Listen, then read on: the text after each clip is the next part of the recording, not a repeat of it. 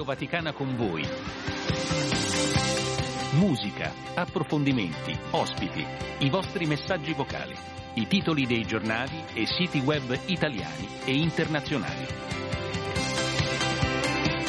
Luce Rossa, siamo in diretta, buongiorno, venerdì 23 febbraio e sono contento di essere qui alla Regia 9, allo Studio 9 con Bruno Orti e Silvia Giovarrosa, perché? Perché quella di oggi sarà una puntata speciale, lasciatemelo dire, sono tutte belle quelle in vostra compagnia, soprattutto quando mandate i vostri messaggi vocali di testo e siete protagonisti scrivendoci al 335 12 43 722, ma quest'oggi avremo degli ospiti davvero di eccezione. Ci collegheremo alle 9 in punto con l'Aula Paolo VI per seguire poi la prima predica di Quaresima a cura del cardinale Cantalamessa. Prima e dopo, dicevo, questi due ospiti. Intanto vi pongo una domanda. Gesù di Nazareth, una storia vera? Punto interrogativo. Voi direte Andrea è impazzito. Siamo su Radio Vaticana. No, questo è il titolo di un libro i Vangeli alla prova della scienza, che pongono questo interrogativo. Ed è un interrogativo serio perché l'autore, Marco Fasol, che sarà con noi in diretta tra mezz'ora circa, sostiene che la fede non può essere una fede se non riconosce la figura storica di Gesù. Ma c'è chi questa figura la disconosce, allora per avere fede, è importante comprendere se Gesù è esistito davvero. Lui mostra delle prove che hanno a che fare anche, attenzione, con la lingua, ma non voglio anticipare nulla, ne parleremo tra mezz'ora. Come dicevo, poi ci collegheremo con l'Aula Paolo VI e intorno alle 9.30, 9.40 per la precisione, saremo anche su Facebook. Avete mai sentito parlare della nazionale di calcio amputati, nazionale di calcio italiana amputati? Qualcuno sì, magari qualcuno no. Silvia sì, e poi vi dirò perché e oggi sarà con noi il capitano di questa squadra di calcio davvero importante. Le persone con disabilità in primo piano su Radio Vaticana ci racconterà la sua storia che è una storia che secondo me susciterà in voi qualche emozione ma anche qualche ripensamento su alcune convinzioni. Adesso però iniziamo in musica con Beyoncé questa mattina, Love on Top e poi subito il primo ospite.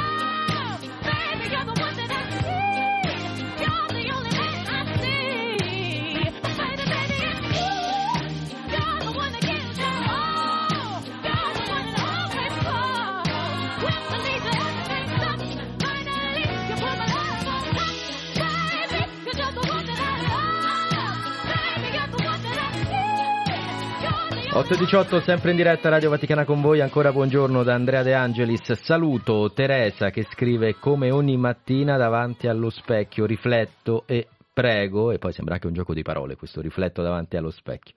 E ancora il buon dì da Vittorio, saluto Paolo, Luciano, vedo anche dei vocali che ascolteremo tra poco, il buongiorno arriva da Angelo, ci saluta Filomena, estende i saluti alla regia, scrive in particolare di quanto sia eh, importante ricordarci della bellezza di ciò che ci circonda e dunque dal tramonto che lei vede fino eh, alla luna che ha fotografato anche per noi, per arrivare addirittura alla navetta speciale della NASA atterrata appunto sulla luna in preparazione, ci ricorda del settembre 2026 in cui ci sarà anche forse l'uomo ad atterrare sul eh, satellite, sul suolo eh, lunare. E poi abbracciamo, perché è quello che ci manda lei, un abbraccio. Rita e Paola, andando a rispondere a quanto vi siamo detti poco fa, ci scrive Gesù sì è esistito davvero perché riesce a far gioire il nostro cuore, cosa impossibile se non per il figlio di colui che è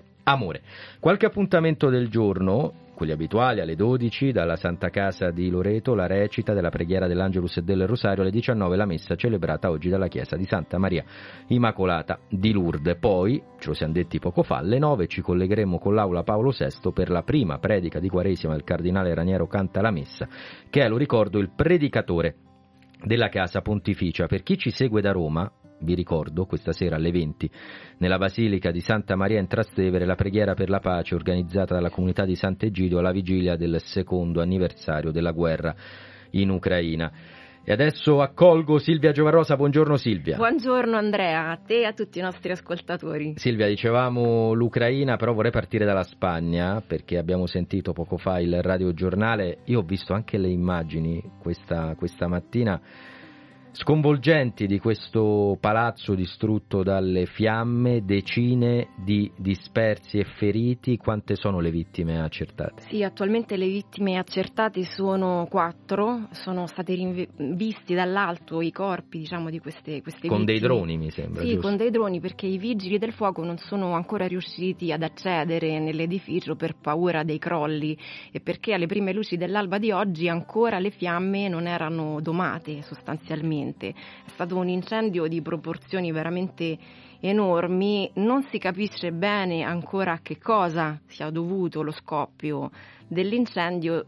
Il vento forte, le temperature alte in Spagna, leggevo, sono circa 25 gradi oggi e la presenza di un materiale sintetico eh, infiammabile, il poliuretano avrebbe ehm, compromesso insomma, anche la, la, le, le, operazioni dei vigili del fuoco che non sono riusciti ad intervenire prontamente. Un materiale questo, leggo dai media spagnoli, che è vietato in altri paesi europei. Si tratta di un materiale sintetico che si utilizza sulla facciata dei palazzi, ripeto, in alcuni paesi, se non erro anche nel Regno Unito, è vietato, è un vero e proprio isolante posto dietro le lastre di alluminio ed è questo materiale che spiegherebbe, Silvia, usiamo il condizionale, il propagarsi in tempi brevissimi delle fiamme, cioè non, non, non, si è riuscito a scappare in sostanza. Sì, esattamente, sembra proprio questa la causa del divampare così veloce di questo, questo incendio. Dicevamo, e... prego. No, e tra l'altro ci sarebbero anche diversi dispersi, ancora persone che mancano, che mancano all'appello e che i vigili del fuoco stanno aspettando di poter cercare, quindi dopo essere riusciti a entrare nell'edificio. Dicevamo Silvia della preghiera a Santa Maria in Trastevere di questa sera, siamo alla vigilia del secondo anniversario della guerra in Ucraina. Fa effetto pensare che due anni fa eravamo qui in radio a lavorare totalmente inconsapevoli di quello che sarebbe accaduto poche ore dopo, anche se, anche se il Papa aveva già indetto, lo ricordo bene, una giornata di preghiera e digiuno per quanto stava accadendo al confine tra Ucraina e Russia. C'erano dei sentori, ma evidentemente nessuno si aspettava un'invasione russa quel 24 febbraio del 2022. Tutto questo per dire che alle 12.40, dunque tra circa 4 ore, poco più di 4 ore, dedicheremo la puntata di doppio clic proprio a questo secondo anniversario. Avremo vari ospiti, tra cui dei collegamenti dai paesi al confine con l'Ucraina per raccontarvi proprio il bene che continua ad esserci eh, nell'accogliere i rifugiati e nel cercare di sostenere la popolazione ucraina ci collegheremo anche con Gabriella Simoni, inviata di guerra di Mediaset, che ha vissuto praticamente metà di questi due anni in Ucraina, da quando è iniziata la guerra. Tu invece ci racconterai questa guerra in musica, come? Sì, io cercherò in qualche modo di alleggerire per quanto è possibile il tono di un argomento che eh, leggero non è. Parleremo di una, una maratona Stand Up for Ukraine che c'è stata fra musicisti di fama mondiale che hanno voluto portare attraverso i social un messaggio di sostegno al popolo, al popolo ucraino in vista di, un, di un'importante raccolta fondi che poi è stata portata avanti e che ha visto i suoi frutti. Sostanzialmente cercheremo, come facciamo sempre, di ricordare il bene, come dicevi tu, che c'è nonostante tutto sempre. Cerchiamo di farlo, cerchiamo di farlo veramente in ogni modo attraverso i media, da Vatican News all'Osservatore Romano, alla Radio Vaticana, in ogni lingua di ogni redazione che compone la nostra realtà da due anni a questa parte. Grazie Silvia, ci salutiamo scoprendo a chi fare oggi gli auguri di... Di buon onomastico. Esatto.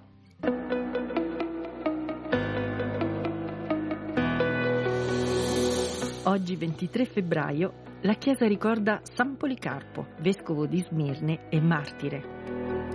San Policarpo, martire il 23 febbraio del 155 all'età di 86 anni, è annoverato fra i padri apostolici, gli autori cristiani vissuti fra il primo e il secondo secolo che hanno avuto stretti legami con gli apostoli. Discepolo di Giovanni, poi vescovo di Smirne, si distingue come pastore amorevole e autorevole. Inoltre, in questa data, la Chiesa ricorda Santa Giuseppina Vannini, Vergine.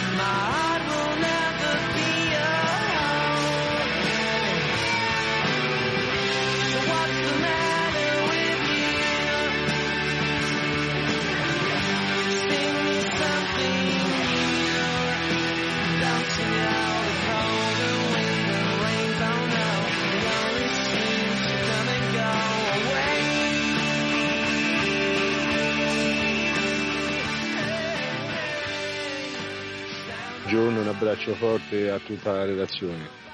Oggi, diciamo così, giornata sociale per me, un abbraccio a tutte e a tutti, un abbraccio a tutte le persone sofferenti e sempre nel mio cuore, sempre nella mia preghiera. e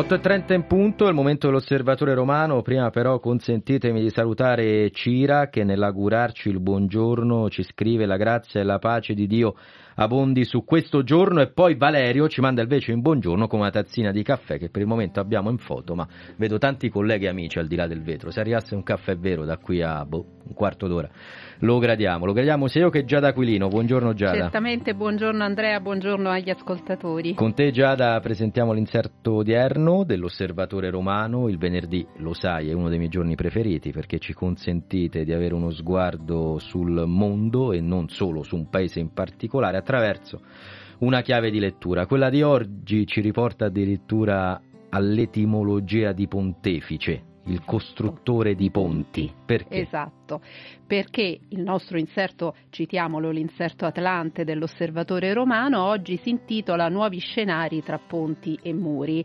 eh, perché in tutto il mondo infrastrutture strategiche come i ponti, lo sappiamo, sono considerate sempre più eh, come un volano di sviluppo economico e anche insieme una leva di cooperazione internazionale e eh, di sfide e di interessi geopolitici. Dall'altra parte i muri rimangono un elemento di divisione non, dal, non solo dal punto di vista simbolico, soprattutto quando poi vengono eretti per eh, diciamo, arginare i flussi migratori tra gli stati. Ecco, allora Atlante questa settimana vuole offrire una, una panoramica su eh, alcune situazioni interessanti e infrastrutture vecchie e nuove. Cominciamo dal Kenya, dal Kenya perché è stata avviata la costruzione del ponte più lungo dell'Africa, finanziato dal Giappone, è il Mombasa Gateway Bridge che ci ricorda Valerio Palombaro collegherà l'isola di Mombasa alla costa sud del Kenya. Eh, la lunghezza iniziale sarà di poco più di un chilometro e mezzo, ma poi ci sarà un'ulteriore espansione per altri 13 chilometri. È un progetto fondamentale per l'economia del Kenya perché Mombasa è il porto principale del paese sull'Oceano Indiano. Eh, poi, come sappiamo, c'è un altro colosso, abbiamo detto del Giappone, ma c'è un altro colosso asiatico che nell'ultimo decennio ha recitato un ruolo di primo piano eh, nello sviluppo sviluppo delle infrastrutture eh, in Africa e, e, parliamo ovviamente della Cina, in Mozambico ad esempio tra Maputo e la città di Katembe è stata costruita da una società cinese, un, è stato costruito un lungo ponte nel 2018 e poi eh, ampliando lo sguardo diciamo, alle infrastrutture eh, africane c'è la ricostruzione della tratta ferroviaria tra Addis Abeba e Djibouti, è una vera e propria infrastruttura strategica di quasi 800 chilometri che è vitale per l'Etiopia che non ha sbocco sul mare, così oggi il 90% degli scambi commerciali etiopi eh, passa attraverso questo porto eh, di Djibouti, affacciato tra il Mar Rosso e il Golfo di Aden, altra area il particolarmente 90, calda. Il 90%? Eh? Sì, wow. su quest'area che come sappiamo è particolarmente no? calda in questi giorni con i continui attacchi. Ne, ne parliamo praticamente ogni giorno al, ogni al radiogiornale, ma la situazione insomma, resta ancora molto, certo, molto ci sono tesa, stati nuovi sì. attacchi, Sì. nuove risposte, nuovi raid. Eh, poi ci- rimaniamo mh, eh, a parlare di Oceano Indiano perché parliamo di Maldive, eh, uno snodo cruciale per India e Cina e i collegamenti con questo arcipelago sono oggetto di contesa tra eh, New Delhi e, e Pechino, ci dice il collega Andrea Walton, perché diverse rotte navali che collegano l'Asia occidentale e quella orientale passano in quest'area. Eh, New Delhi, proprio grazie alla vicinanza territoriale, eh, ha sempre considerato le Maldive come parte della propria sfera di influenza. Negli ultimi anni ovviamente ha subito la concorrenza cinese e quindi le due nazioni hanno rispettivamente costruito vari ponti eh, che collegano eh, l'isola principale di Malé con eh, le altre isole. Molto Ecco. interessante questo- questa nota sulle Maldive che nell'immaginario collettivo dell'Occidente sono meta turistica e, e poco altro, mi verrebbe da dire, almeno quando si parla di Maldive si pensa soprattutto a questo, invece anche questo è Atlante, ci permette di comprendere geografia, storia, luoghi, momenti di territori in maniera completa. Andiamo Certo. però, Giada, se sei d'accordo, nel continente americano, perché quando parliamo di muri ci riferiamo anche e soprattutto a, a una Stati situazione. Uniti e Messico. Prima di Stati Uniti e Messico, ne- parliamone- parliamo di un altro muro che è in costruzione, se ne parla meno, però è una situazione di cui noi ci siamo tanto occupati, quella di Haiti. Mm, come no? Eh, come sai, Haiti è in preda alla violenza di pericolose bande criminali che da anni si contendono il territorio eh, a suon di attacchi, rapimenti, omicidi. Gennaio è stato il mese più cruento negli ultimi due anni, ci ha detto l'ONU. Sono state eh, uccise, ferite o sequestrate 1100 persone, eh, in aumento i casi di violenza sessuale e in aumento anche le persone che scappano da Haiti.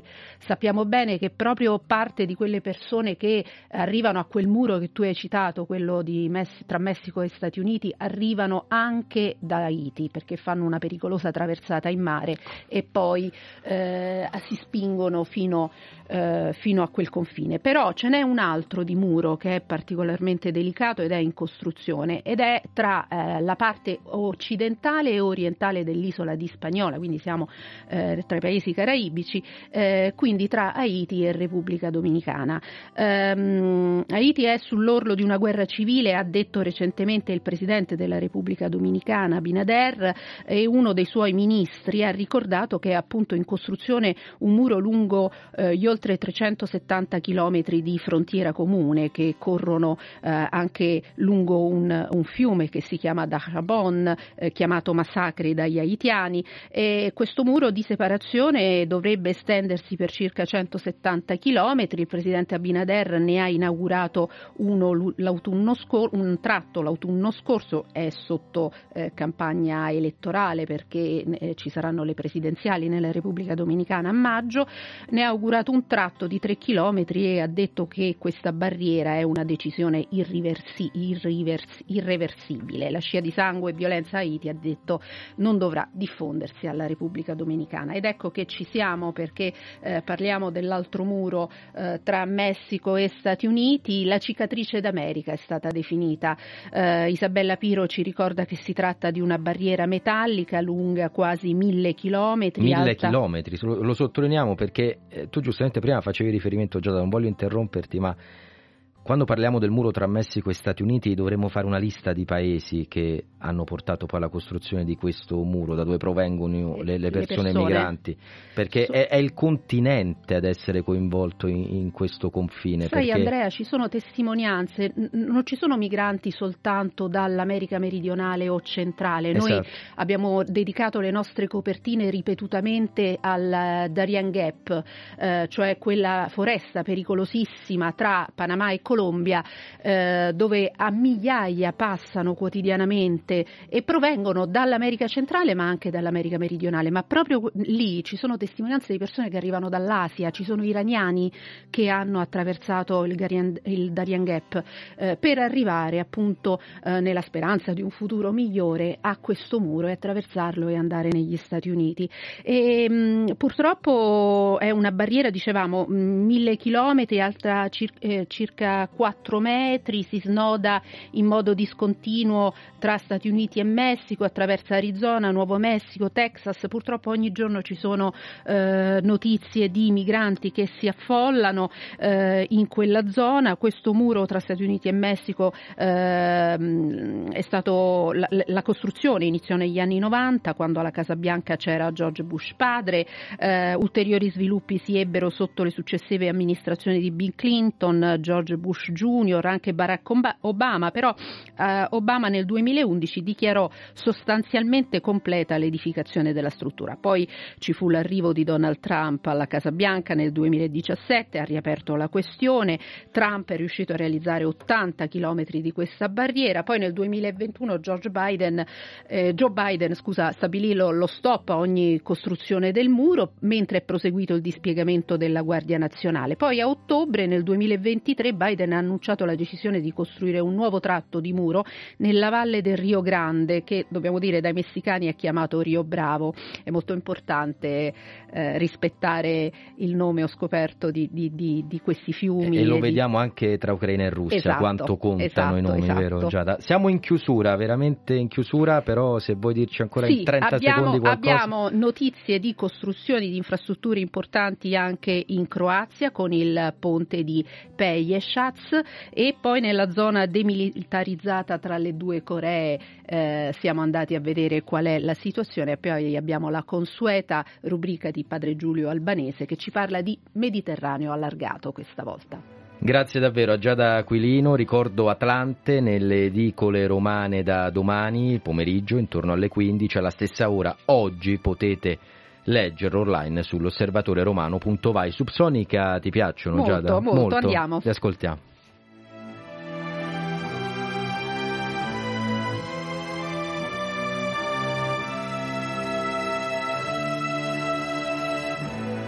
Se fosse facile fare così, poterti dire già quello che so, farebbe freddo in un attimo che passerà tutto ciò che ora parla di noi, rabbia, illusioni e speranze che so, detonazioni di un attimo che passerà.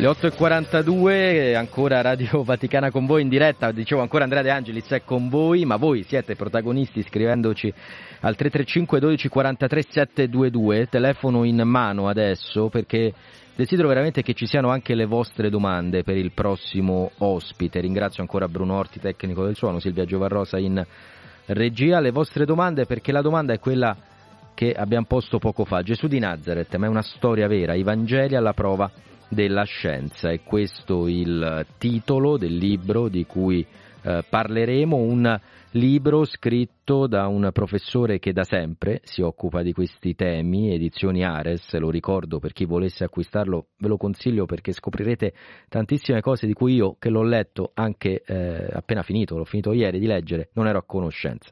È con noi il professor Marco Fasol, Fasol ben trovato. Grazie, buongiorno a tutti. Buongiorno, ci piace sempre geolocalizzarci. Da dove ci stiamo sentendo con lei, professore? Eh, da Verona, io abito a Verona, insegno anche a Verona e ecco da qui quindi. La splendida Verona.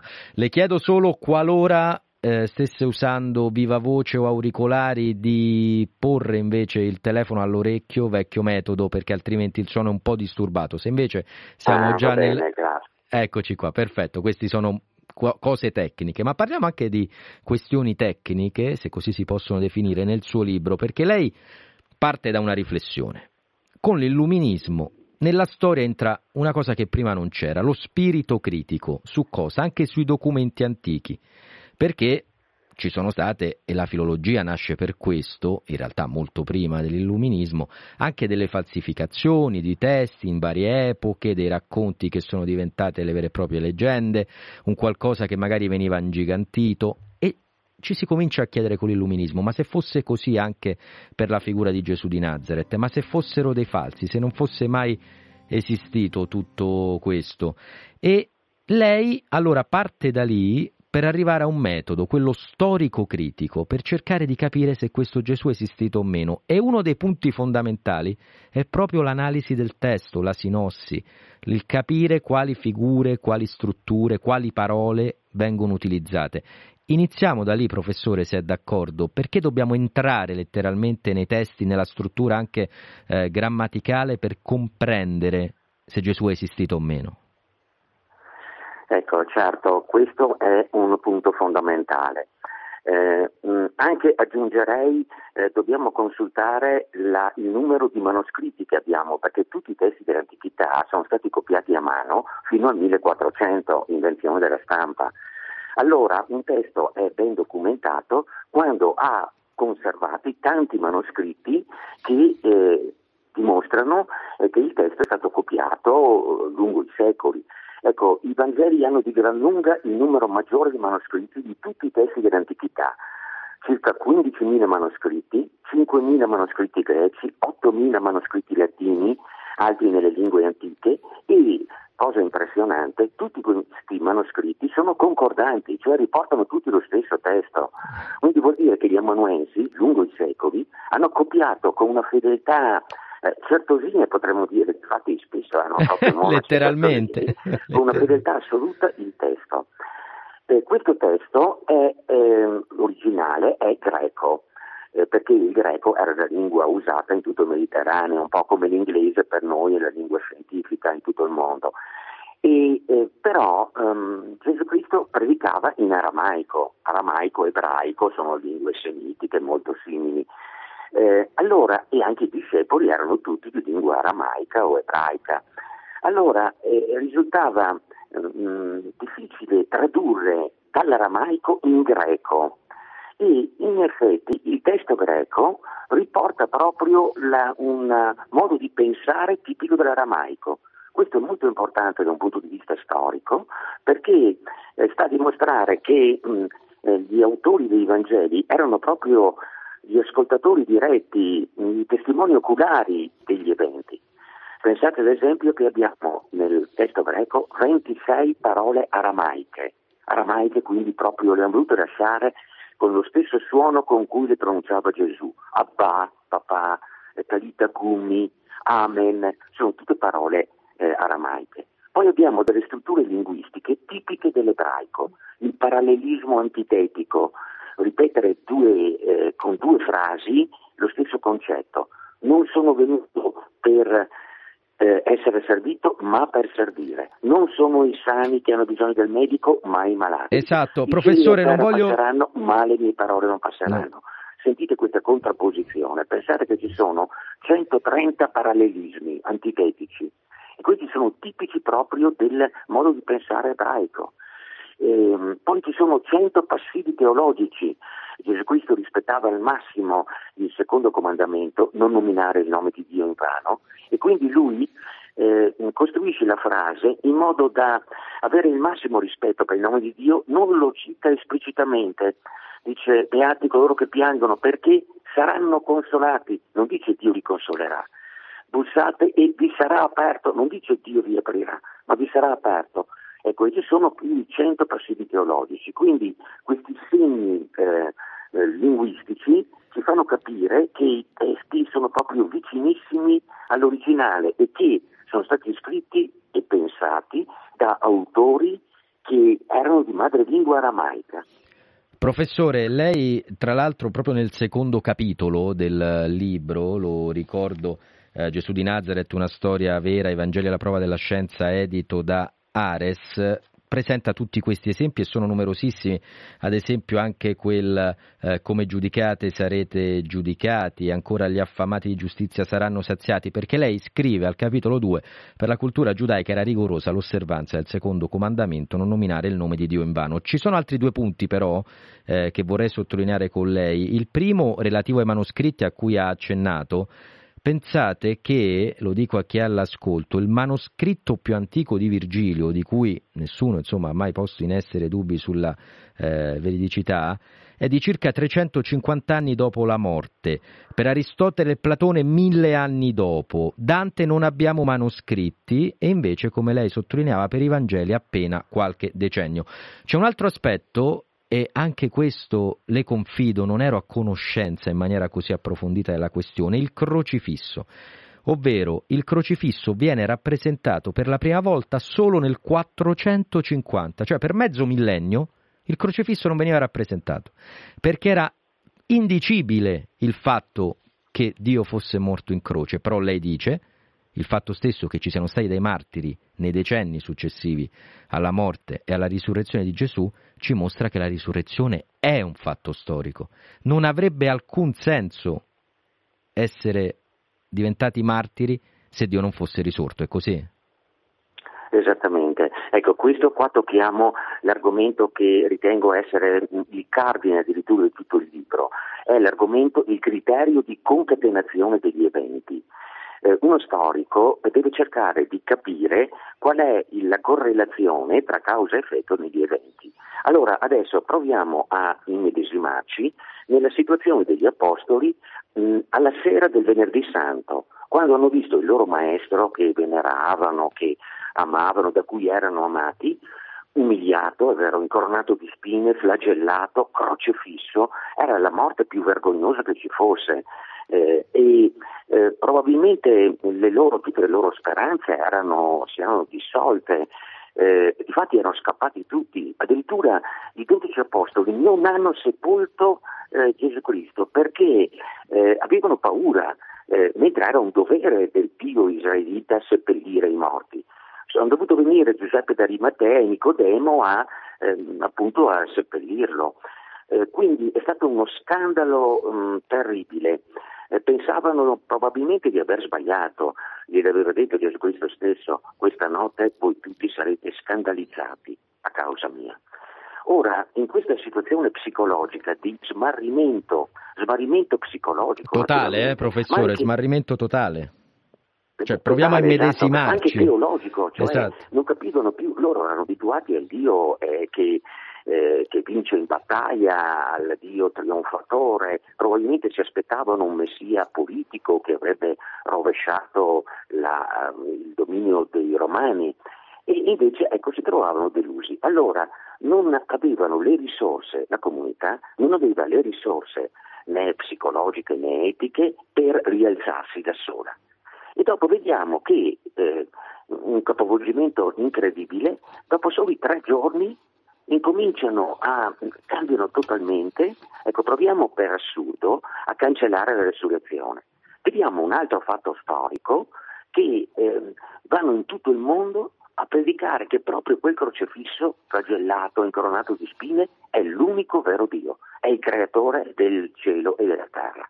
Evidentemente uno storico oggettivo eh, deve riconoscere che tra il venerdì santo e l'annuncio e la diffusione in tutto il mondo, deve essere successo un evento straordinario. E tutti i testi ci dicono che questo evento è proprio l'incontro con i risorti, eh, il risorto. Quindi eh, se tu cancelli la resurrezione non capisci niente della storia.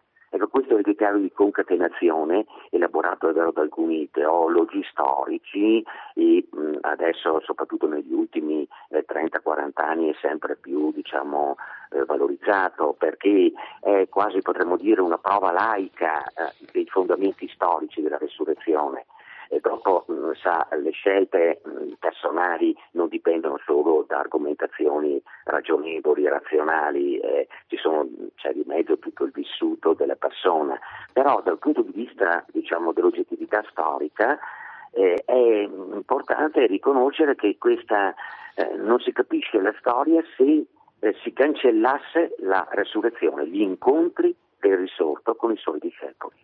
Professor Fasolla, abbiamo ancora due minuti, poi dobbiamo andare a linea all'Aula Paolo VI. Io, sempre perché all'ascolto, lo ricordo, Gesù di Nazareth, una storia vera, Evangeli alla prova della scienza, di Marco Fasolla, edito da Ares, vorrei accennare a due capitoli, che sono il capitolo eh, 9 in particolare, quello dedicato alla sindone, e devo dire anche questo è un capitolo molto interessante perché lei mostra anche tutte quelle che sono le critiche eh, di vari studiosi alla sindone e poi come vengono confutate. E poi il capitolo 10, quello sull'amore rivoluzionario, come l'amore donativo ha cambiato la civiltà, lei parla della figura della donna che acquista una dignità mai avuta prima, la figura di Maria, la madre di Dio, ma anche le donne che accompagnavano il maestro. Per la prassi rabbinica dell'epoca non era possibile, le donne che hanno assistito alla risurrezione, il rispetto per l'infanzia che c'è nei Vangeli, una novità assoluta, l'eliminazione della schiavitù, altra rivoluzione. E poi i primi ospedali che vengono aperti, perché se il figlio di Dio è vicino ai malati, gli uomini come possono non esserlo? Ma nel poco tempo che ci resta a disposizione, professor Fasol, vorrei che lei rispondesse a una domanda che pone Rosa, scrivendoci al 335 12 43 722, ma che è la stessa che dà il titolo al settimo capitolo del libro, ovvero, in un minuto, la Chiesa ha nascosto i Vangeli apocrifi? Ecco, anche questo è un punto importante. Eh, si possono utilizzare soprattutto due criteri. Il primo criterio è l'antichità. Mentre i quattro Vangeli eh, canonici sono scritti entro il primo secolo, quindi a un periodo che oscilla tra i 20-30 anni e i 50 anni, invece i Vangeli apocrifi sono scritti tutti successivamente, a distanza di 150 anni, 200, gli apocrifi gnostici di Nagamadi addirittura eh, 350 anni. E poi c'è il criterio linguistico, cioè nei Vangeli eh, apocrifi non c'è nessun aramaismo, cioè non ci sono né passivi teologici, né parallelismi antitetici, né parole aramaiche, e pensate addirittura che i personaggi dell'Antico Testamento non vengono mai citati. Nei Vangeli canonici Abramo, Mosè, Davide, Isaia sono citati complessivamente cento volte, mentre nei Vangeli apocrifi non sono mai citati. Quindi non sono, mai, non sono stati scritti da ebrei, per i quali era essenziale, è vero, l'Antico Testamento, ma sono stati scritti da eh, autori, erano filosofi, hanno un lessico neoplatonico, eh, copto, um, egiziano e quindi um, il criterio linguistico e il criterio del contesto storico li smentisce come documenti storici attendibili. Ecco, sono importanti perché ci fanno capire la gnosi, ci fanno capire ecco, i movimenti eh, filosofici eh, che eh, erano diffusi soprattutto nel III-IV secolo. Professor Fasol, io la ringrazio e ci tengo solo a leggere un piccolo estratto di quella che è l'introduzione al libro, quando lei dice il pericolo del nostro tempo è il fideismo, una scelta di fede, di fede senza ragione e spiega chi è fanatico, non motiva le sue convinzioni, rifiuta il dialogo, non accetta di mettersi in discussione. Dio esiste, punto e basta. La ricerca storica invece presuppone la discussione. La superstizione, poi, scrive sempre nell'introduzione, è un altro grande pericolo del nostro tempo, perché, come dice l'etimologia, il superstizioso rimane in superficie, cerca scorciatoie, rinuncia alle motivazioni ragionevoli che ci qualificano in quanto esseri umani che si avvalgano delle scienze storiche. E allora il merito, secondo me, di questo libro è proprio quello di unire fede e scienze storiche. Lo ricordo, Gesù di Nazareth, una storia vera, Evangeli alla prova della scienza, edizioni Ares di Marco Fasol. Professor Fasol, grazie, grazie davvero. Grazie a voi, grazie dell'intervista, grazie. E ricordo che potrete ascoltare questa intervista non solo in podcast, ma anche su vaticanews.va, l'articolo relativo che pubblicheremo nel corso della mattinata. Alle 8.58 saluto Roseli, grazie per questa lezione al professor Fasol, penso che ne valga la pena avere questo libro in mano e ancora sottolinea l'importanza degli aspetti linguistici. Giuseppe, anche Filomena eh, scrive un messaggio simile, poi ancora Paola.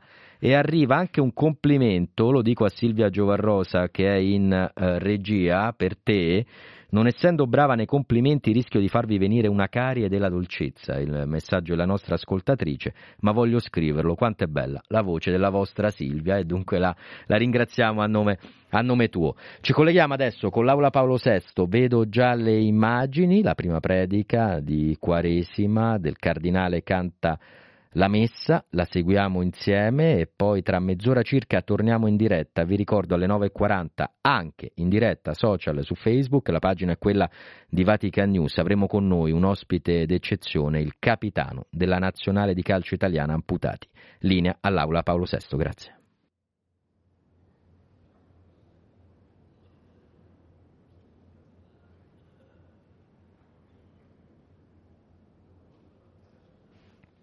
Linea all'Aula Paolo VI tra pochi istanti per dunque arrivare alle nove in punto all'inizio di questa meditazione.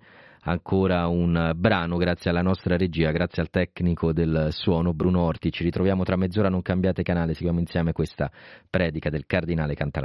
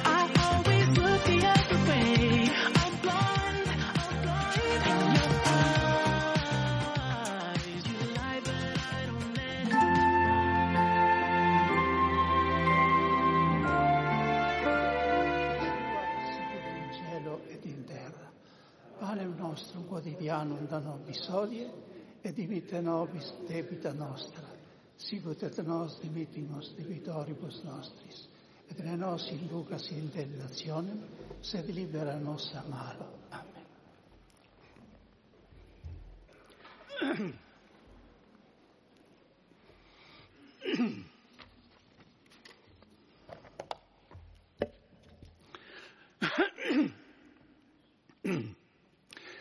Venerati padri, fratelli e sorelle,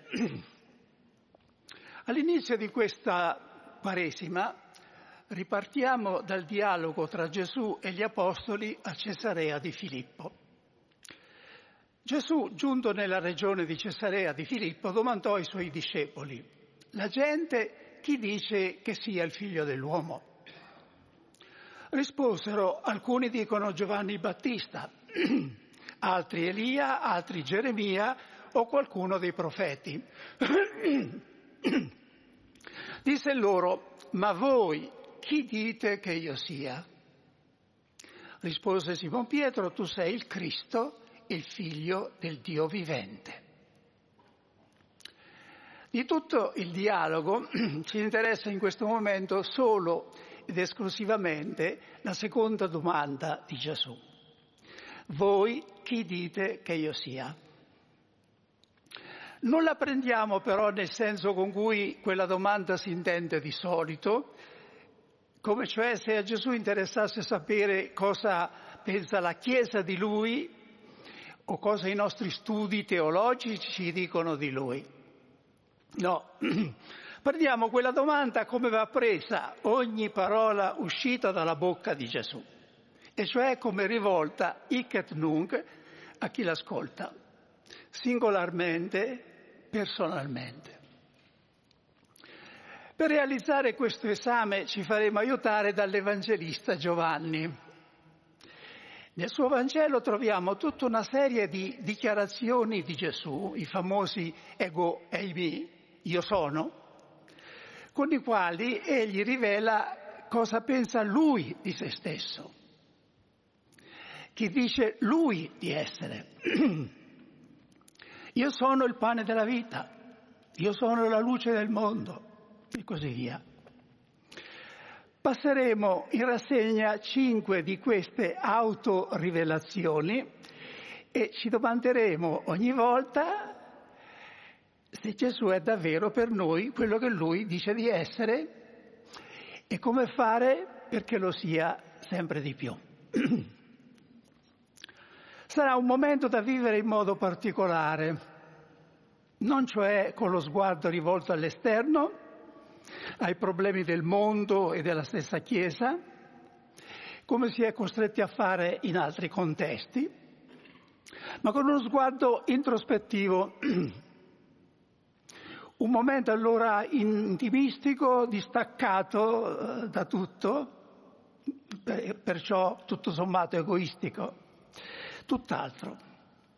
È un evangelizzarci per evangelizzare, un riempirci di Gesù per parlarne poi per ridondanza di amore, come dicevano le primitive costituzioni del mio ordine religioso cappuccino, come raccomandava i predicatori.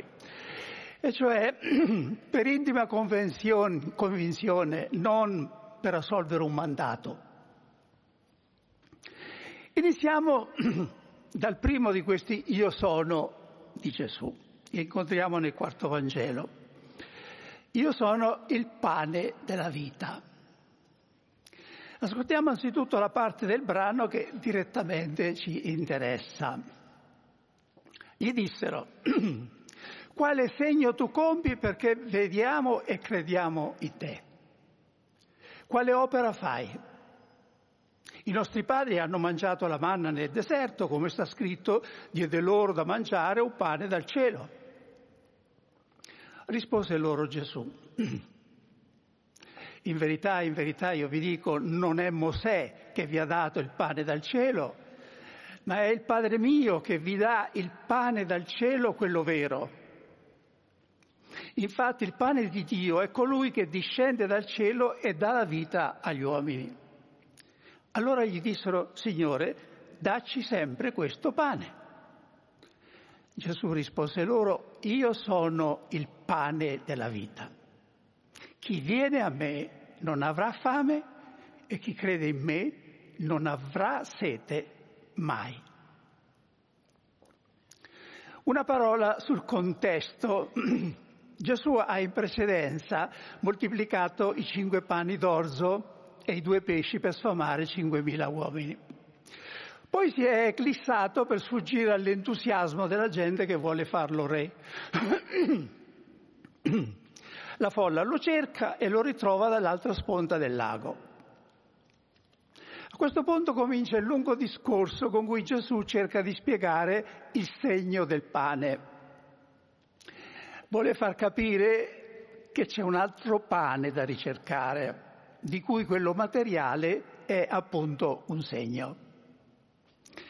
È lo stesso procedimento usato con la donna samaritana nel quarto capitolo del Vangelo. Lì Gesù vuole condurre la donna a scoprire un'altra acqua, oltre quella fisica che disseta per un breve tempo. Qui vuole condurre la folla a cercare un altro pane diverso da quello materiale che sazia per un solo giorno.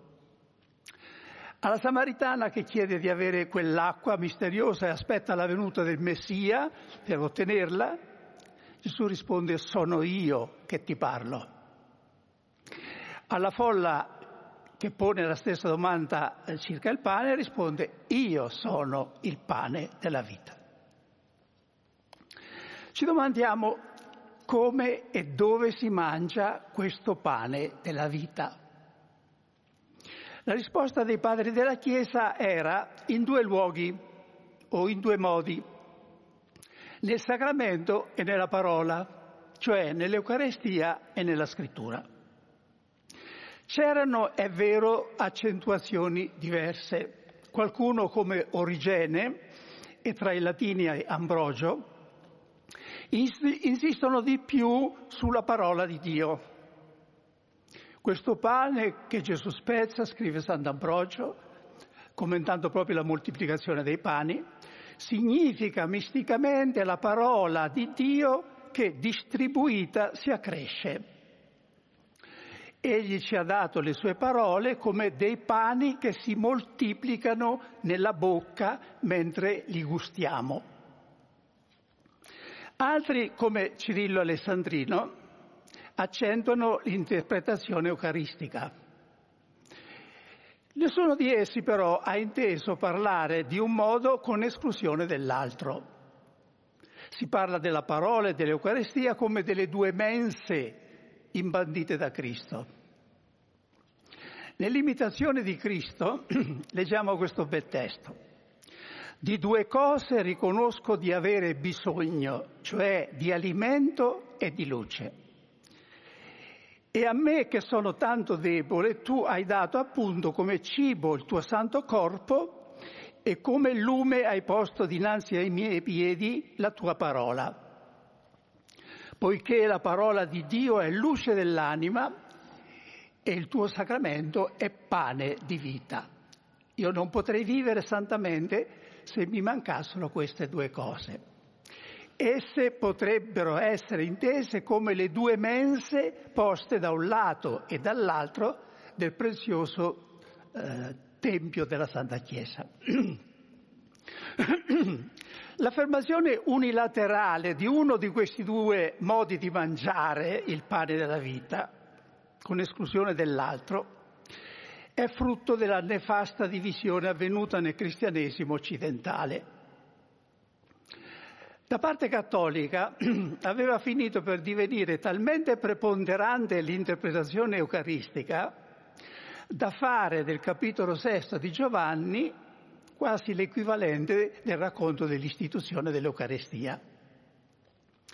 Lutero per reazione affermò l'opposto, e cioè che il pane della vita è la parola di Dio, esso viene distribuito mediante la predicazione e mangiato mediante la fede.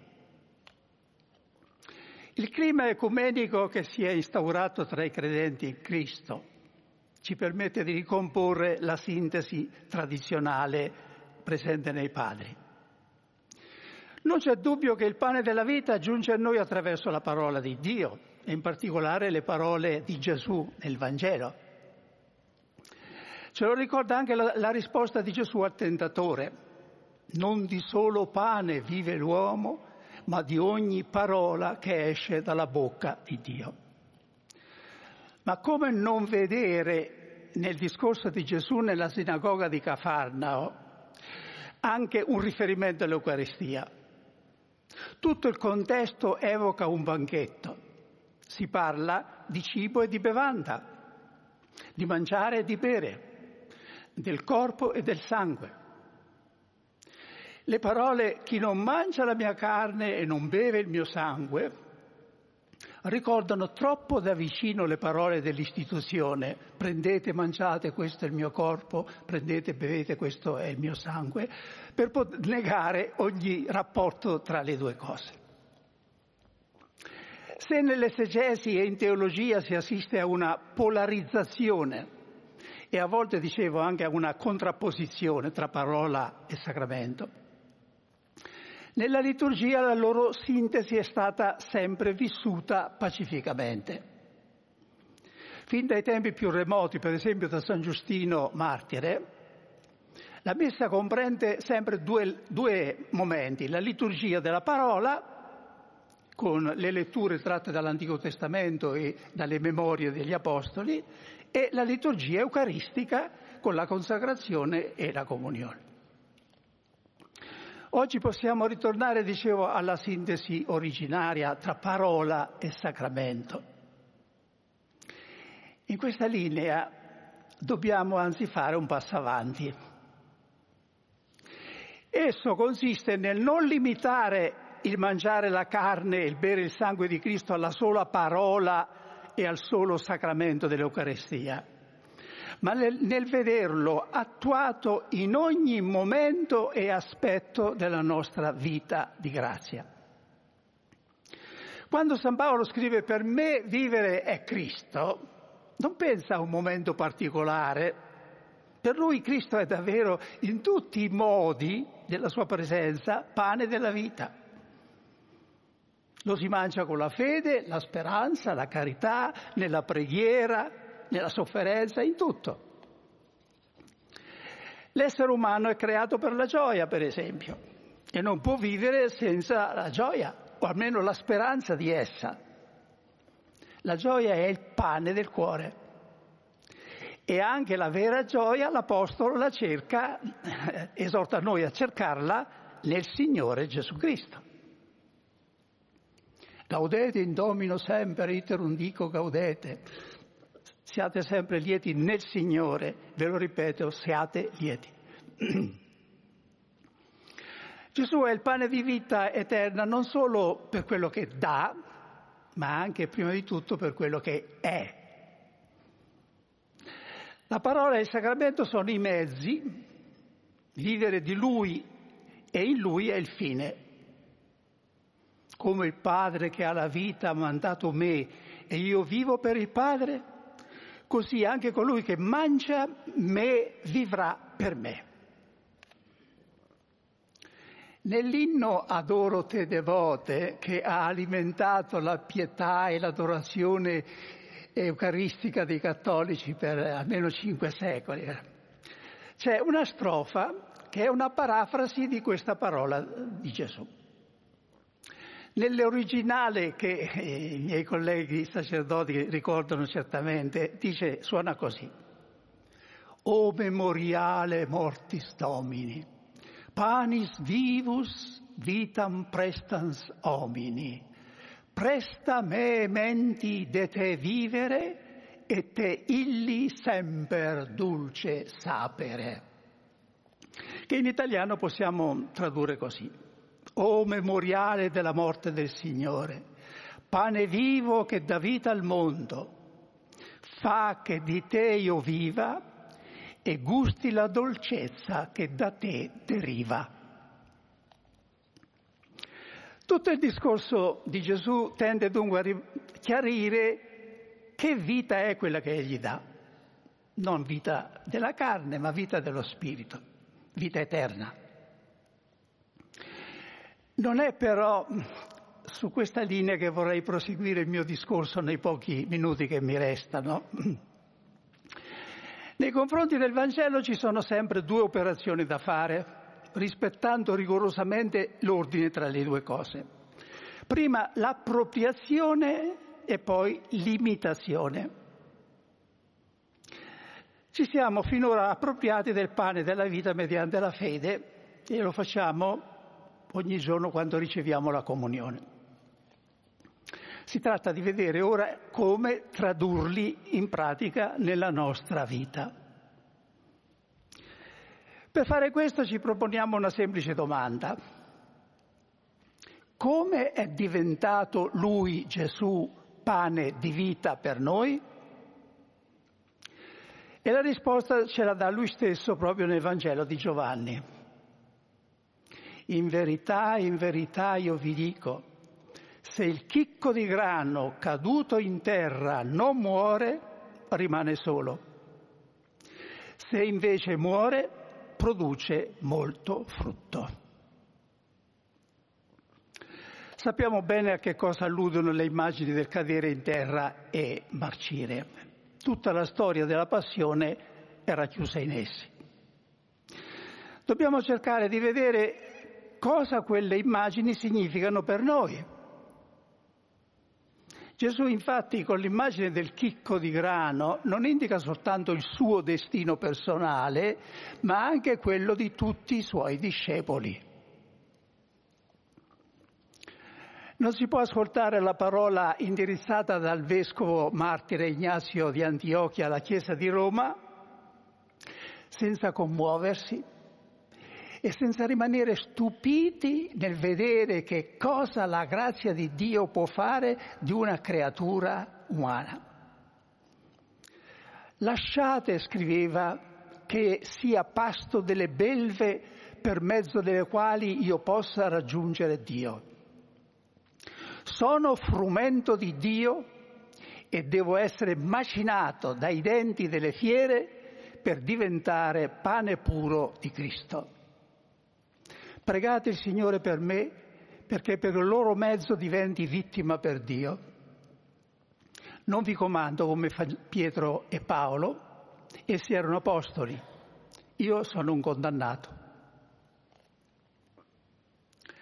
Prima dei denti delle fiere il vescovo Ignazio ha sperimentato altri denti che lo trituravano, non denti di fiere, ma di uomini dalla Siria fino a Roma, scrive, compatto con le fiere, per terra e per mare, di notte e di giorno, legato a dieci leopardi, cioè al manipolo di soldati che da me beneficati diventano peggiori.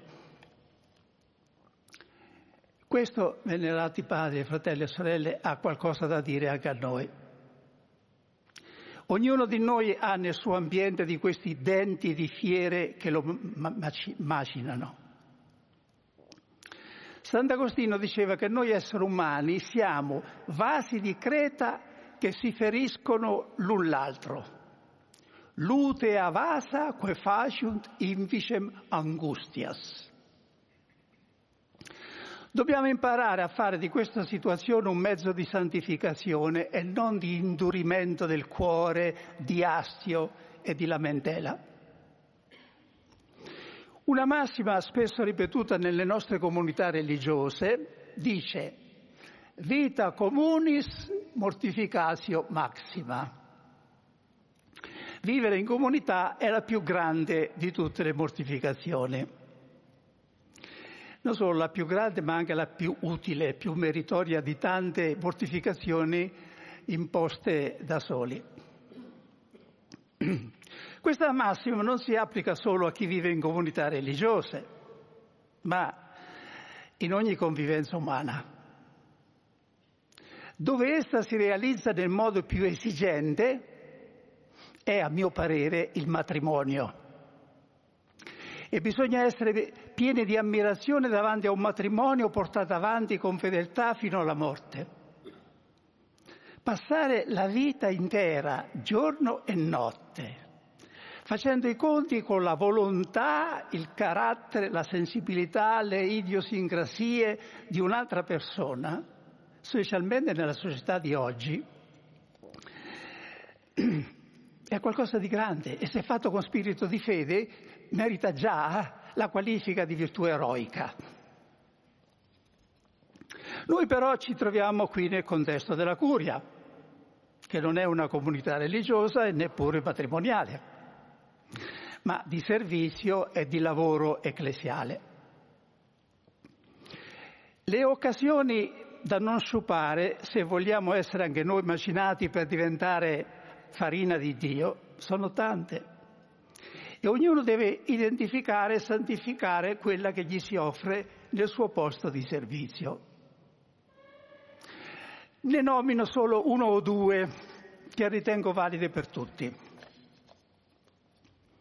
Una occasione è accettare di essere contraddetti, rinunciare a giustificarsi e volere avere sempre ragione, quando non è richiesto dall'importanza della cosa. Un'altra è sopportare qualcuno il cui carattere, modo di fare o di parlare ci dà sui nervi e farlo senza irritarci interiormente, pensando piuttosto che noi possiamo essere una di quelle persone per altri. L'Apostolo esortava i fedeli di Colossi con queste parole. Rivestitevi di sentimenti di tenerezza, di bontà, di umiltà, di mansuetudine, di magnanimità, sopportandovi a vicenda e perdonandovi gli uni gli altri se qualcuno avesse di che lamentarsi nei riguardi di un altro.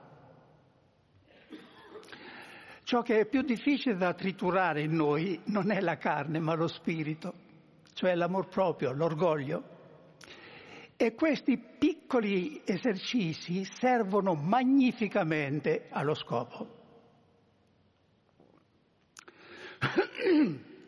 Oggi esiste purtroppo nella società una specie di denti che triturano senza pietà, più crudelmente dei denti di leopardo di cui parlava il martire Sant'Ignazio. Sono i denti dei media, dei cosiddetti social. Non quanto essi rivelano le storture della società e della Chiesa, in questo meritano plauso e stima, ma quando si accaniscono contro qualcuno per partito preso, semplicemente perché non appartiene al proprio schieramento, con cattiveria, con intento distruttivo, non costruttivo. Povero chi finisce dentro questo tritacarne moderno, sia egli laico o ecclesiastico. In questo caso è lecito e doveroso far valere le proprie ragioni nelle sedi appropriate e se ciò non è possibile oppure si vede che non serve a nulla, non resta a un credente che unirsi a Cristo flagellato, coronato di spine, a cui hanno sputato addosso. Nella lettera agli ebrei si legge questa esortazione ai primi cristiani che può aiutare in simili circostanze.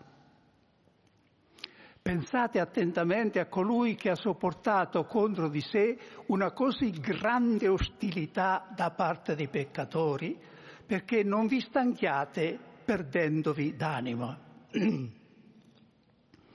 È una cosa difficile e dolorosa al massimo, soprattutto se ne va di mezzo la propria famiglia naturale o religiosa.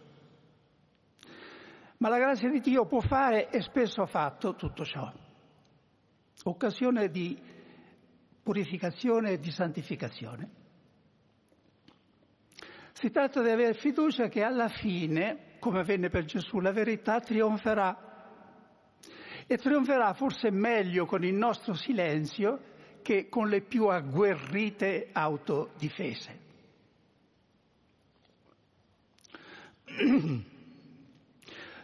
Lo scopo finale di lasciarsi macinare non è però di natura ascetica, ma mistica. Non serve tanto a mortificare se stessi quanto a creare la comunione. È una verità questa che ha accompagnato la catechesi eucaristica fin dai primi giorni della Chiesa. È presente per esempio nella Didache, uno scritto dei tempi apostolici. Sant'Agostino sviluppa questo tema in modo stupendo in un suo discorso al popolo. Egli mette in parallelo il processo che porta alla formazione del pane, che è il corpo eucaristico di Cristo, e il processo che porta alla formazione del suo corpo mistico, che è la Chiesa. Diceva, Ricordate un istante che cosa era una volta, quando era ancora nel campo, questa creatura che è il grano. La terra la fece germogliare, la pioggia la nutrì, poi ci fu il lavoro dell'uomo che la recò sull'aia, la trebbiò, la vagliò e la ripose nei granai. Da qui la prelevò per macinarla e cuocerla e così finalmente diventò pane. Adesso ripensate a voi stessi. Non eravate e foste creati. Siete stati recati sull'aia del Signore, siete stati trebbiati. Quando avete dato i vostri nomi per il battesimo cominciaste a essere macinati dai digiuni e dagli esorcismi. Poi finalmente siete venuti all'acqua, siete stati impastati e siete diventati una cosa sola. sopravvenendo il fuoco dello Spirito Santo, siete stati cotti e siete diventati pane del Signore. Ecco quello che avete ricevuto. Come dunque vedete che è uno il pane preparato, così anche voi siate una cosa sola, amandovi, conservando la stessa fede, una stessa speranza e indivisa carità. Tra i due corpi, quello eucaristico e quello mistico della Chiesa, non c'è solo somiglianza, ma dipendenza. È grazie al mistero pasquale di Cristo operante nell'Eucarestia che noi possiamo trovare la forza lasciarci macinare giorno per giorno nelle piccole, qualche volta anche nelle grandi occasioni, circostanze della vita. Termino con un episodio realmente accaduto, narrato in un libro intitolato Il prezzo da pagare, scritto in francese e tradotto in diverse lingue. Esso serve meglio di lunghi discorsi a rendersi conto della potenza racchiusa nei solenni io sono di Gesù nel Vangelo e in particolare di quello che abbiamo meditato oggi, io sono il pane della vita. Alcuni decenni fa, in una nazione del Medio Oriente, due soldati, uno cristiano e l'altro no, si trovavano insieme a fare da sentinelle a un deposito di armi. Il cristiano tirava fuori, talvolta anche di notte, un piccolo libro e lo leggeva attirando la curiosità e l'ironia del compagno d'armi. Una notte quest'ultimo fa un sogno. Si trova davanti a un torrente che però non riesce ad attraversare. Vede una figura avvolta di luce che gli dice, per attraversarlo hai bisogno del pane della vita. Fortemente impressionato dal sogno, al mattino, senza sapere perché, chiede, anzi costringe il compagno a dargli quel libricino che lui legge di notte. Si trattava naturalmente dei Vangeli. Lo apre e cade sul Vangelo di Giovanni. L'amico cristiano gli consiglia di cominciare con Matteo, che è più facile da capire, ma lui, senza sapere perché, insiste. legge tutto d'un fiato finché giunge al capitolo sesto. Ma a questo punto è bene ascoltare direttamente il suo racconto. Giunto al capitolo sesto mi fermo, colpito dalla forza di una frase. Per un attimo penso di essere vittima di una allucinazione e rimetto gli occhi sul libro nel punto dove mi sono arrestato. Ho appena letto queste parole, il pane della vita. Le stesse parole che ho udito qualche ora fa nel mio sogno. Rileggo lentamente il passaggio nel quale Gesù, rivolgendosi ai discepoli, dice, io sono il pane della vita, chi viene a me non avrà più fame. Si scatena in me proprio in quell'istante qualcosa di straordinario come un'esplosione di calore e di benessere. Ho l'impressione di venire rapito, portato in alto dalla forza di un sentimento mai provato. Una passione violenta, un amore smisurato per quest'uomo Gesù di cui parlano i Vangeli.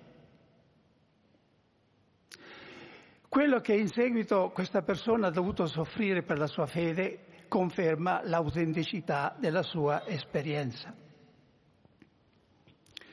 Non sempre la parola di Dio agisce in un modo così esplosivo, ma l'esempio, ripeto, ci mostra quale forza divina è racchiusa nei solenni io sono di Cristo, che con la grazia di Dio ci ripromettiamo di commentare in questa Quaresima. Nel nome del Padre, del Figlio e dello Spirito Santo.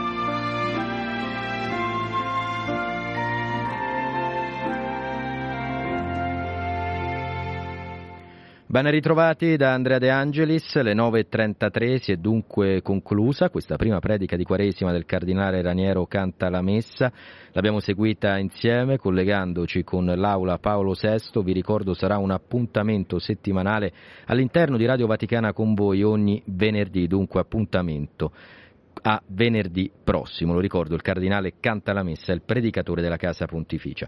Tra cinque minuti noi saremo in diretta anche su Facebook, la pagina è quella di Vatican News, andate già sulla nostra pagina per condividere il link della diretta.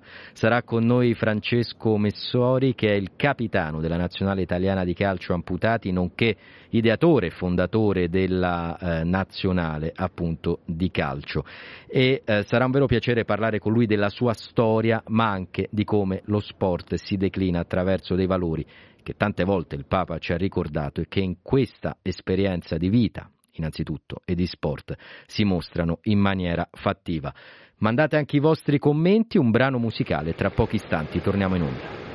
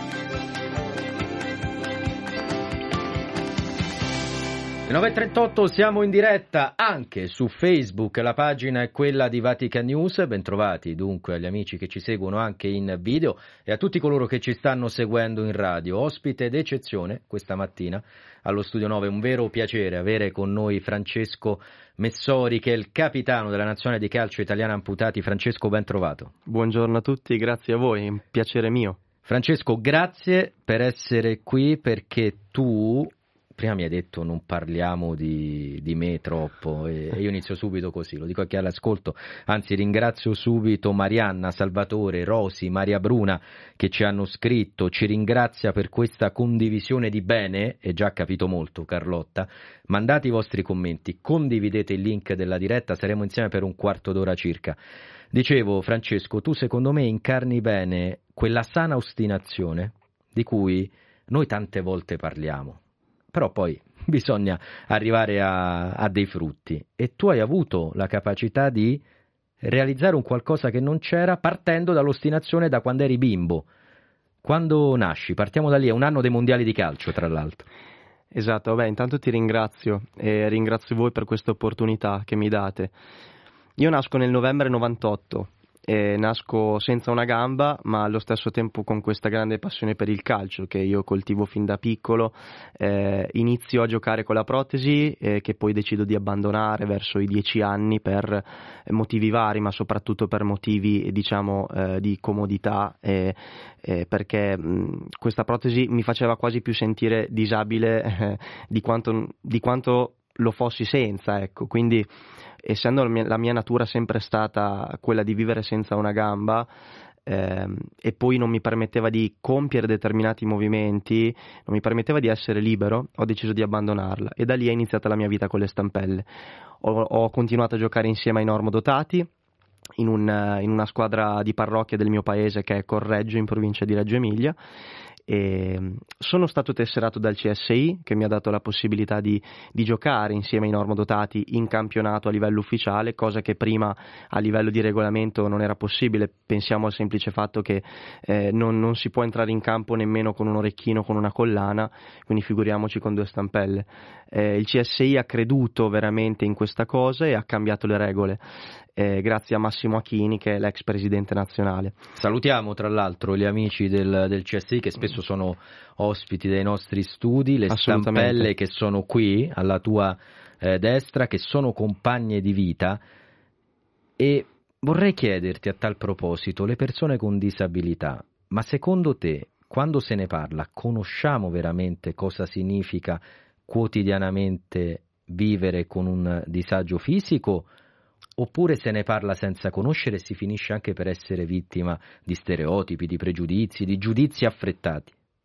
Allora, io credo innanzitutto che dire che la disabilità, come spesso si dice, sia solo negli occhi di chi guarda è sbagliato, nel senso che la disabilità è vista anche dagli occhi di chi la vive. Bravo, non edulcoriamo troppo. Esatto. Altrimenti, insomma. No, no, infatti, eh. ma il segreto è come la fai vivere tu questa disabilità agli altri, prima di tutto a te stesso, perché io eh, durante il mio percorso di vita eh, non ho accettato la mia disabilità perché ho accettato la condizione stessa, ma prima di tutto perché ho accettato chi sono.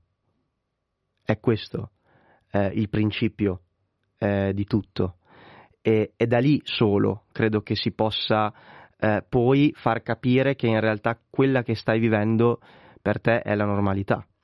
Ma eh, nessun dubbio al fatto che rimanga una disabilità perché certe cose che possono fare le persone con due gambe io non le posso fare.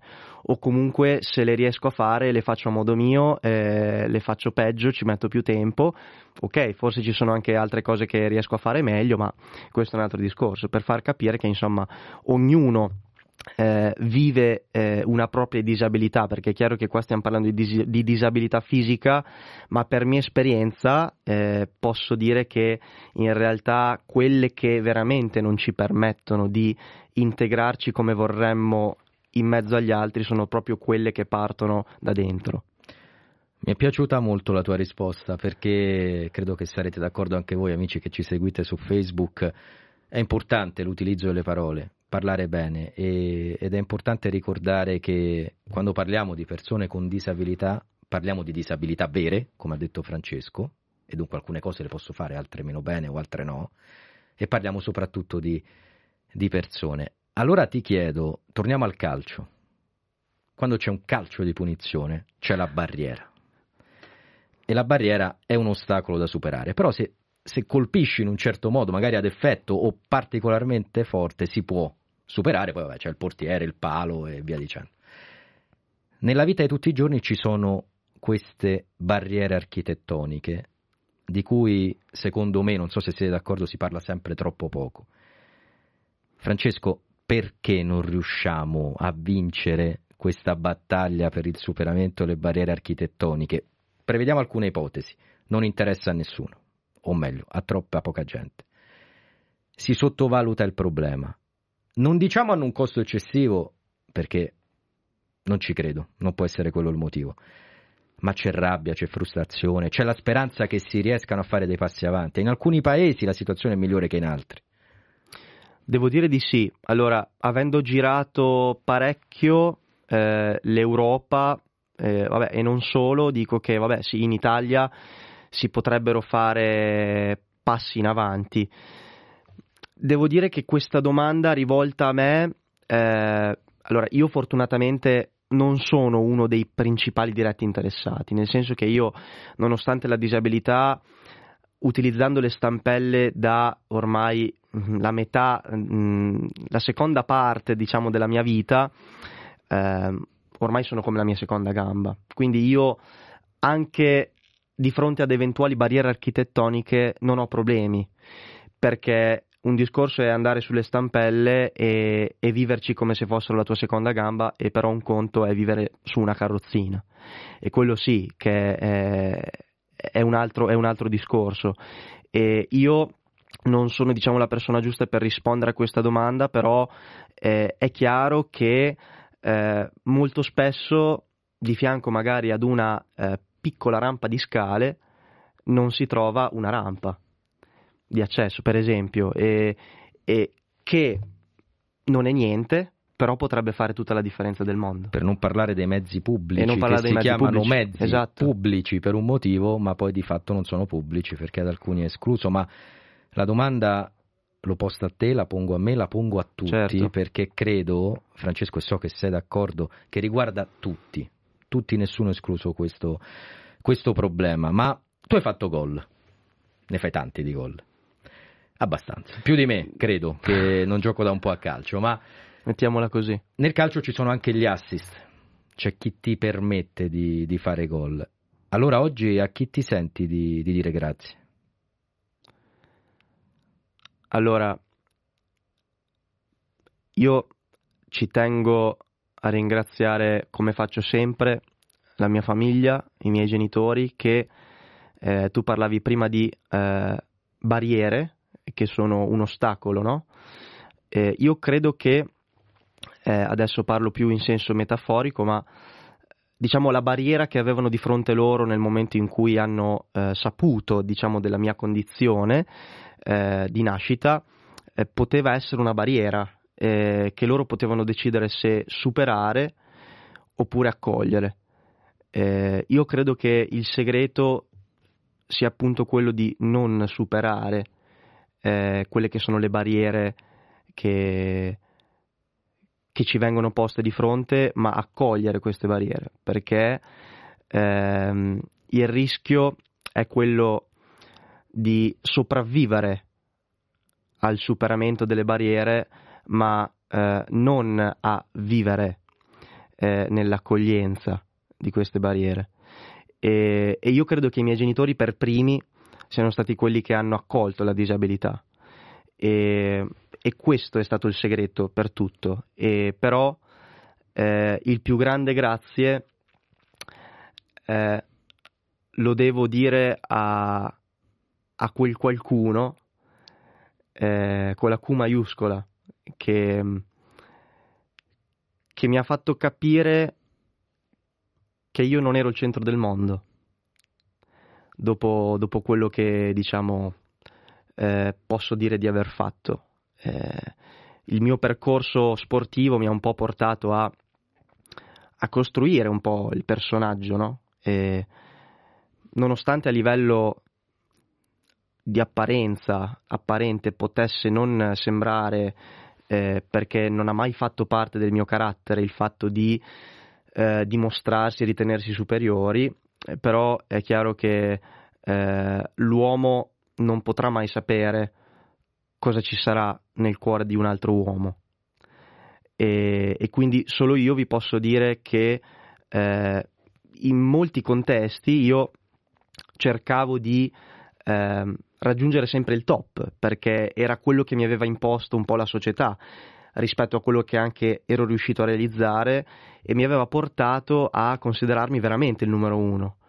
E quindi io non riuscivo a trovare, o meglio, non, non mi bastava trovare la mia autenticità nella mia disabilità, ma volevo, volevo trovarla nel mondo. E quindi grazie a qualcosa che mi offrisse il mondo e quindi è questo che spesso eh, inganna le persone e i giovani, eh, soprattutto perché sono, sono buttati in mezzo a questo, a questo mondo dei social che, che ti rovina perché eh, ti fa credere che per essere importanti eh, bisogna, bisogna, rispettare certi stereotipi, bisogna indossare qualche collana eh, con i diamanti, eh, bisogna eh, girare su macchine di lusso o che ne so, bisogna anche avere un bel conto corrente in banca e lui mi ha fatto capire che noi siamo importanti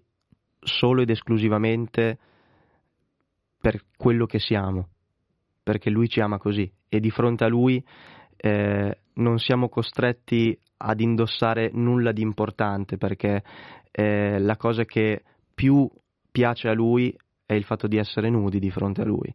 E quindi ciò significa anche eh, farci conoscere nel, nelle nostre debolezze, nelle nostre fragilità. E se lui non entra lì tu non puoi conoscerlo. Francesco, mi ha colpito quando hai detto nessun uomo può conoscere il cuore di un altro uomo fino in fondo e poi nell'affermare mi sentivo il numero uno, ma non è quello che conta, hai ricordato in maniera chiara che non siamo numeri. Eppure contano tanto i numeri, il Papa lo, lo ricorda spesso, non, non sono numeri migranti, ma sono persone e ci invita noi giornalisti a parlare di persone migranti, non sono numeri disabili, ma sono persone, allora persone con disabilità. Ancora una volta l'importanza delle, delle parole. Permettimi di ringraziare tra l'altro in regia Silvia Giovarrosa che se tu hai ideato una nazionale di calcio è sua l'idea di averti qui con noi oggi, la ringrazio di cuore. Mi Poi unisco ringrazio, al ringraziamento anche io di cuore. Ringrazio Bruno Orti, tecnico del suono, nella regia video aiutatemi, Daniele Giorgi, eh, con, con, le luci non, non, sempre vedo benissimo, e poi Gianmarco Murroni, saluto anche eh, Vittorio Leopoldo all'MCR. Ringrazio molto Anna che ci sta seguendo e ci augura il buon dì. Maria Bruna che dice Francesco anche a me è piaciuta molto la sua risposta su cos'è la disabilità e ti ringrazio e ti augura molta felicità. Preghiere Grazie ti giungono da Zaid che eh, ci sta seguendo. E ancora eh, Carlotta scrive stavo per dire ciò che Francesco ha detto ora sono le disabilità dell'anima che ci fanno stare male la pace nel nostro cuore che ci dona Dio conta più di ogni altro disagio fisico. Grazie Carlotta per il tuo Messaggio, abbiamo pochi minuti, però vorrei toccare almeno altri due punti. Uno te l'ho anticipato prima, telecamere e microfoni spenti. Quando c'è una nazionale si aspetta la convocazione. Tutti i calciatori del mondo desiderano essere convocati dalle nazionali dei loro paesi. Tu una nazionale l'hai ideata e hai incontrato magari, non so, te lo chiedo, la difficoltà nel trovare dei compagni di squadra, nel lo spiegare ad altri ragazzi che vivono una condizione di vita simile alla tua che è possibile giocare, che è possibile divertirsi, allenarsi e sognare il calcio anche se amputati, appunto la nazionale di calcio amputati. È così? Veramente hai dovuto fare squadra? Sì, nel senso che come ti dicevo anche io prima a microfoni spenti, ripensare a quello che è accaduto, cioè io potrei, potrei benissimo considerarlo un miracolo perché mh, insomma il CSI aveva svolto un grande lavoro nei miei confronti, ma poi diciamo che l'appello che ho deciso di lanciare su Facebook eh, è stato un appello, diciamo, eh, autonomo, cioè nel senso, eh, però molti ragazzi, parecchi ragazzi amputati in giro per l'Italia, stiamo parlando del 2012, eh, hanno sentito no, eh, questa voce che si stava spargendo e diciamo che è arrivata nelle orecchie giuste questa voce perché poi ho ricevuto eh, una decina di, di, richieste da parte di ragazzi provenienti da eh, diversi paesi d'Italia, ognuno con la propria storia, eh, ma la cosa più importante era che tutti erano appassionati di calcio come me e quindi mi ricordo ancora queste telefonate di quando io avevo 13 anni di questi ragazzi anche alcuni qua in provincia di Roma e nei dintorni che non vedevano l'ora di eh, iniziare a giocare insieme a me e se ci ripenso adesso tuttora mi chiedo come, come sia stata possibile una cosa del genere no? e, e però sono convinto che fosse diciamo, eh, dettata anche da, eh, da, uno sguardo più grande e più alto di noi e più verticale, perché ehm, questa realtà ha fatto, fa e farà sempre eh, del grande bene e darà sempre una nuova possibilità di vita a quei ragazzi che in seguito al trauma che hanno subito pensavano che la loro vita fosse finita. E invece proprio grazie alla passione, eh, per far capire quanto possa essere forte e trainante, eh, sono riusciti a vivere una seconda vita. Francesco, in un minuto, qual è il prossimo gol che vuoi segnare? In entrambi, diciamo, sport e vita quotidiana? Direi di sì, perché non oh. posso vedere nel tuo cuore, me l'hai detto prima, però eh, rispondi, rispondi senza, senza, neanche pensarci troppo. Proprio no, il no, primo no. gol, la prima palla che metteresti in porta oggi o domani. Beh, l'unica palla che mi preme mettere in porta oggi, domani, dopodomani e fino alla fine della mia vita sarà sempre quella di, eh, di donare me stesso ai miei fratelli eh, per l'amore che ho ricevuto.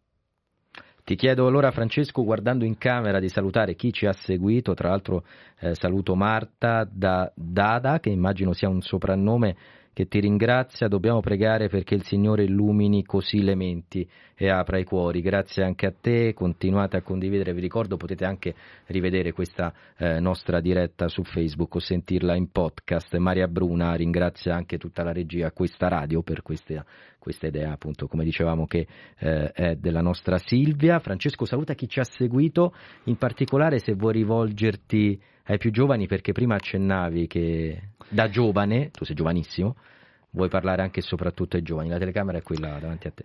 Bene, grazie, grazie a tutti per avermi ascoltato, per averci ascoltato, ehm, per questa possibilità di condivisione, eh, un ringraziamento a Radio Vaticana e a tutti i giovani, ma in generale anche a tutte le persone che ci stanno seguendo. Io eh, ci tengo a dire una cosa importante, qualsiasi cosa possiate vivere nella vostra vita eh, inaspettatamente, eh, perché spesso le, le aspettative eh, della, nostra, della, nostra, mente sono diverse dalla realtà dei fatti. Io vi dico che eh, nonostante tutto il dolore che ognuno di noi possa vivere ad intensità differenti, ricordiamoci che eh, se noi nel nostro piccolo facciamo tutto il nostro possibile, eh, c'è qualcuno, se ci crediamo, perché ognuno di noi è libero di farlo, che farà per noi l'impossibile.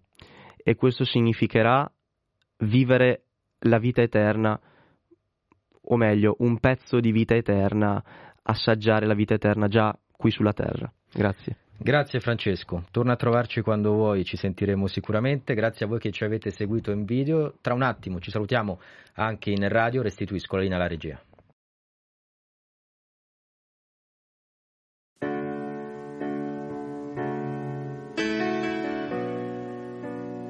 E termina dunque qui la puntata odierna di Radio Vaticana con voi, grazie per averci seguito numerosi, tra un minuto il GR Flash, ci ritroviamo domani con una puntata speciale dedicata al secondo anniversario della guerra in Ucraina. Saluti da Andrea De Angelis e ricordiamolo, se c'è motivo per lamentarsi ce ne sono sempre almeno due per non farlo. Ciao!